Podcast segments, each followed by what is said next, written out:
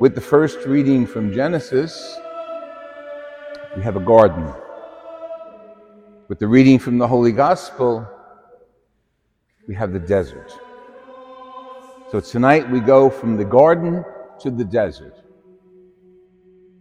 A little religious mythology associated with the Genesis book. Serpents don't speak. That's the least of that reading that we should be concerned about. The main message that the authors of Genesis tried to get across with this reading, this section of this reading from the book of beginnings, the book of Genesis, is that God created everything and He gave it to us. And it was up to us to enjoy it.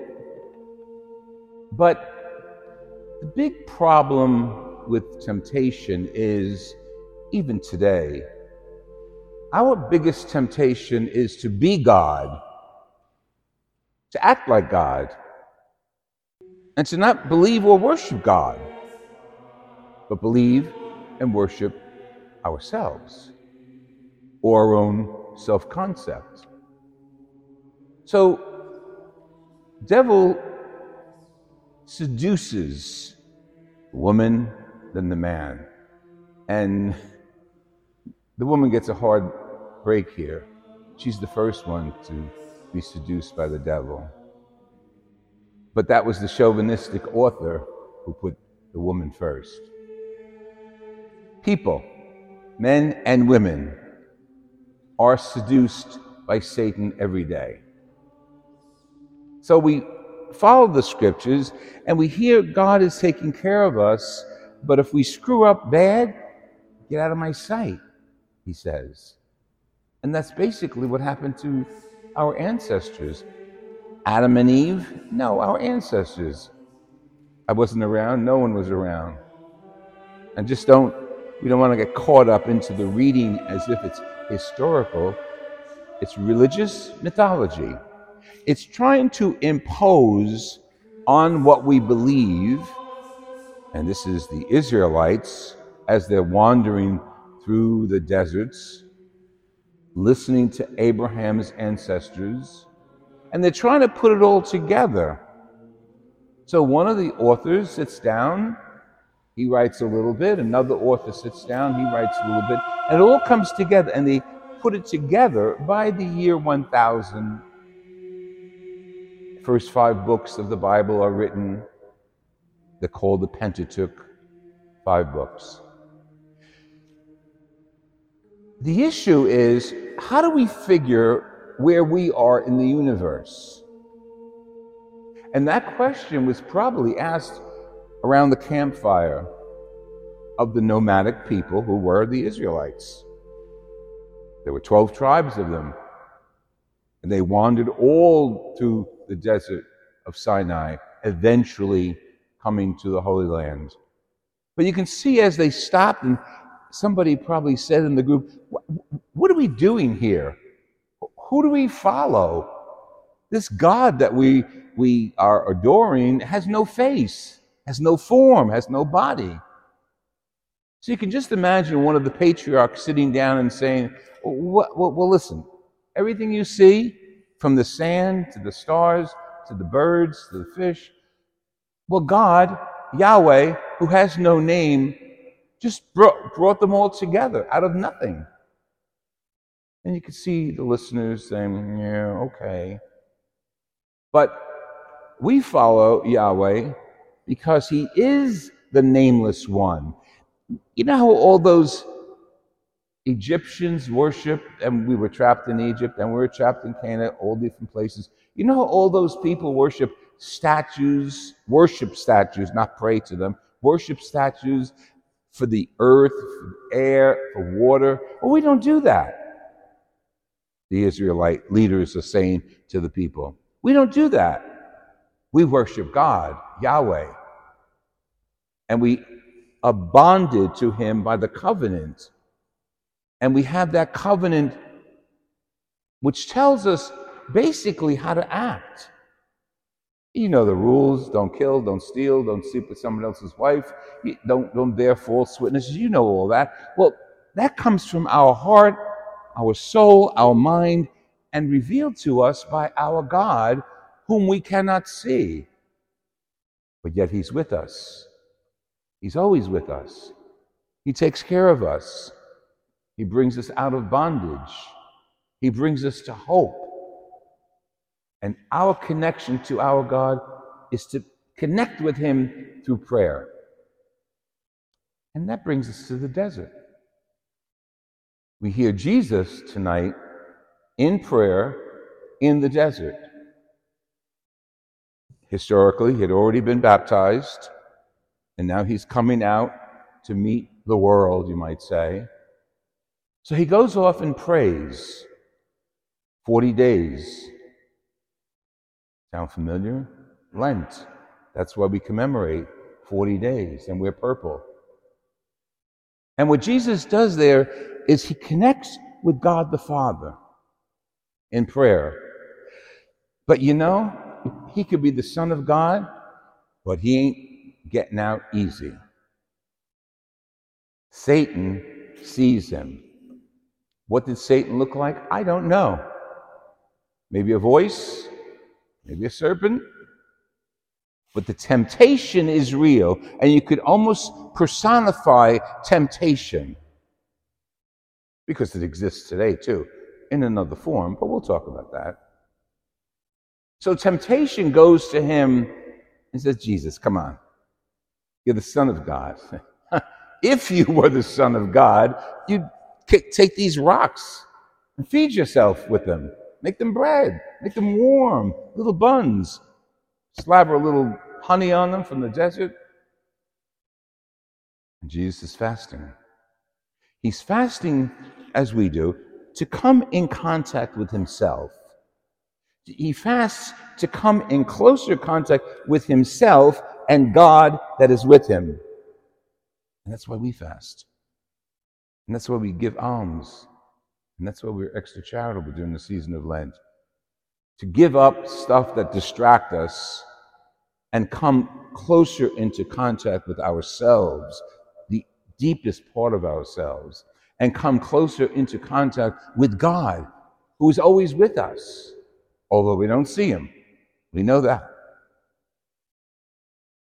So, temptation says to Jesus, Food, you can make them. You, you want power? Stick with me. He shows them all the kingdoms of the world. And all temptation Satan wants is to be adored. But we don't do that today, right? We don't adore our temptations. Think about it. Jesus says, No, no, I'm not going that route. I'm close to my Father, to God. I'm not going that route. All the kingdoms of the world don't attract me. And temptation brings him to a place of power, the top of the temple. If you are the Son of God, I can just see temptation with a smirk saying that. Or to us, if you are really Catholic, if you are really Christian, think how many times temptation has spoken to us. Throw yourself down, and God will send his angels and swoop you up and save you. And Jesus says, Get behind me, Satan. Basically, Jesus tells Satan, Go to hell. You shall not tempt the Lord your God. And then there's us. What are our temptations? We're out of the garden and into the desert. I think if any of us looked to ourselves in the mirror of our souls, we'd realize that our greatest temptation is to be God, to control my life, to call the shots. Does it sound familiar? Our temptation in the 21st century is to be God and follow the current creed or the current trend or the current movement that our society follows. So, open the pages of the our newscast, Twitters, or Facebooks, and what do we see? The trends. What are the trends that are the temptations of today? Well, for many people, the whole concept of woke. Forget the past, let's recreate reality. And you know the ramifications of that. Sociologically, what happens to our people? What happens to our youth? What happens to how we worship God and we don't communicate that to our youth by action or word? We give in to temptation. And we go and we fight at our school boards, or we, or we demonstrate, or we read about it in the papers. How many people are challenging the reality of today? You're a boy, you want to be a girl? Be a girl. You want you a girl? You want to be a girl? boy? Be a boy. That's that's contraindicated by our intelligence. So we want to recreate. I say we, people, some of society, because if we, and now I mean we, were faithful to God and His holy word, and really stood up for God's holy word and lived it, the world would be converted. We believe in the Son of God becoming a human being. We believe that in a few moments he will be here on the altar and we will receive him as our bread of life. If we really believed it, I feel like the devil. If you really believe that you are the Son of God, if you really believe that you are a Christian, if you really believe that you take the body of Christ in the Eucharist, if you really believe in all that stuff from Jesus, the Father, and the Holy Spirit, the world would be changed. Not in a bad place.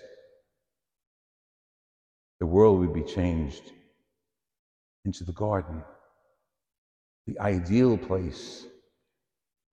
And not a garden of fruit and vegetables and animals, but a garden of God's presence.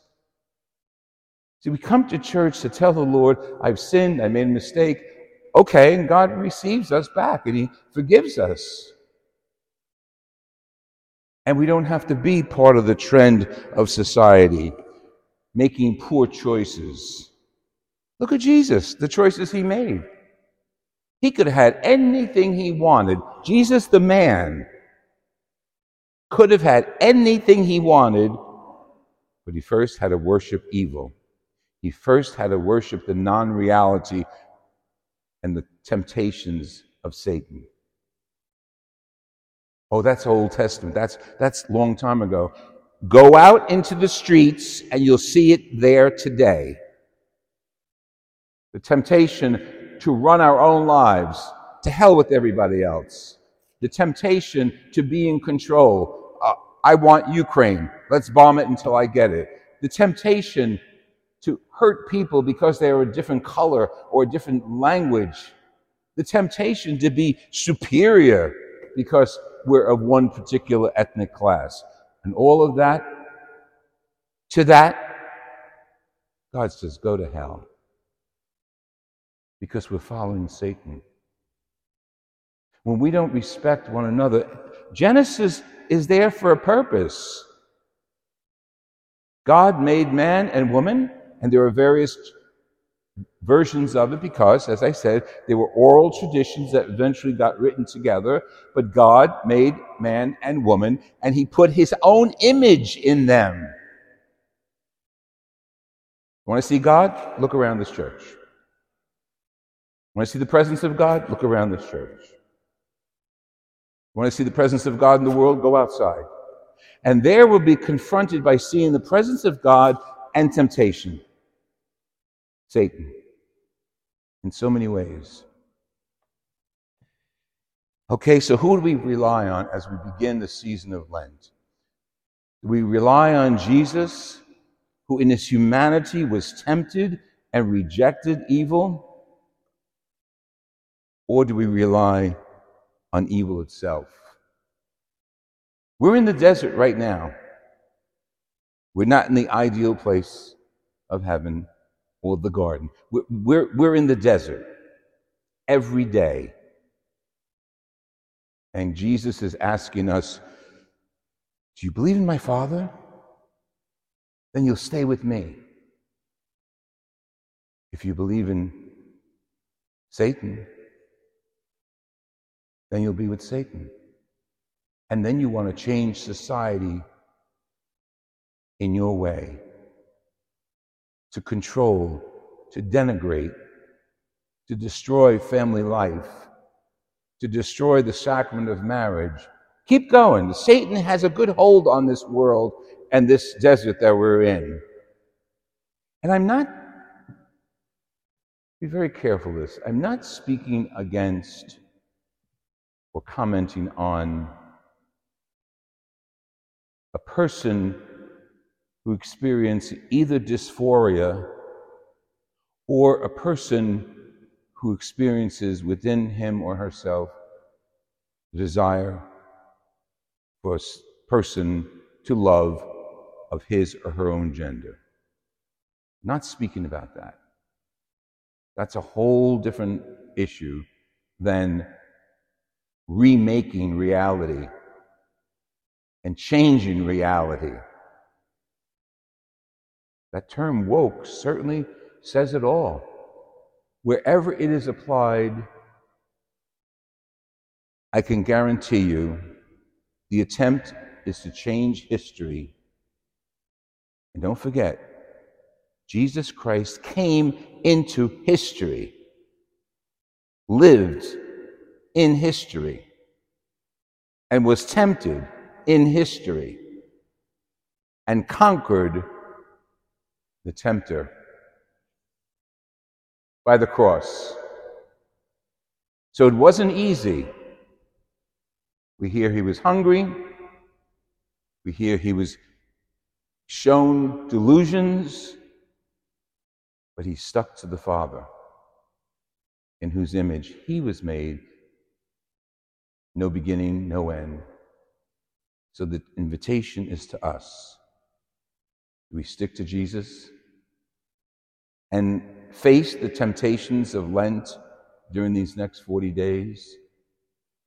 Do we stick to Jesus and face the desert knowing that we're not going to be appreciated because we're Catholic? Do we stick with Jesus to the cross and the resurrection? It's up to us. I shouldn't say that. It's up to you. Each one of us. The garden, the desert, Jesus or Satan.